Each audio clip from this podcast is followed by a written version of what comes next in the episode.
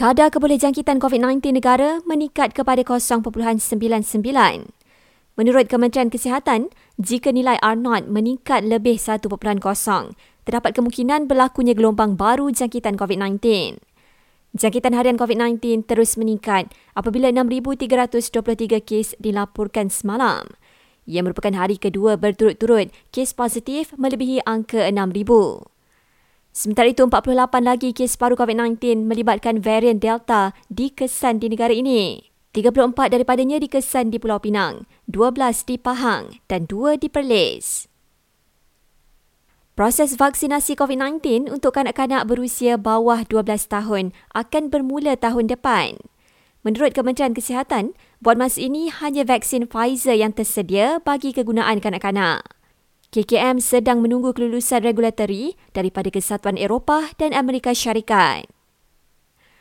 Lapan permohonan bantuan khas kewangan kesan mudarat vaksin COVID-19 telah diluluskan dengan lebih RM130,000 dalam proses pembayaran. Ia antara 77 permohonan yang diterima oleh Kementerian Kesihatan sehingga 5 November lepas. Dan 24 pusat pengundian awal bagi PRN Melaka akan dibuka selasa depan. SPR ingatkan pengundi agar sentiasa menjaga kerahsiaan undi masing-masing dengan tidak merakam gambar kertas undi pos dan menyebarkannya di media sosial.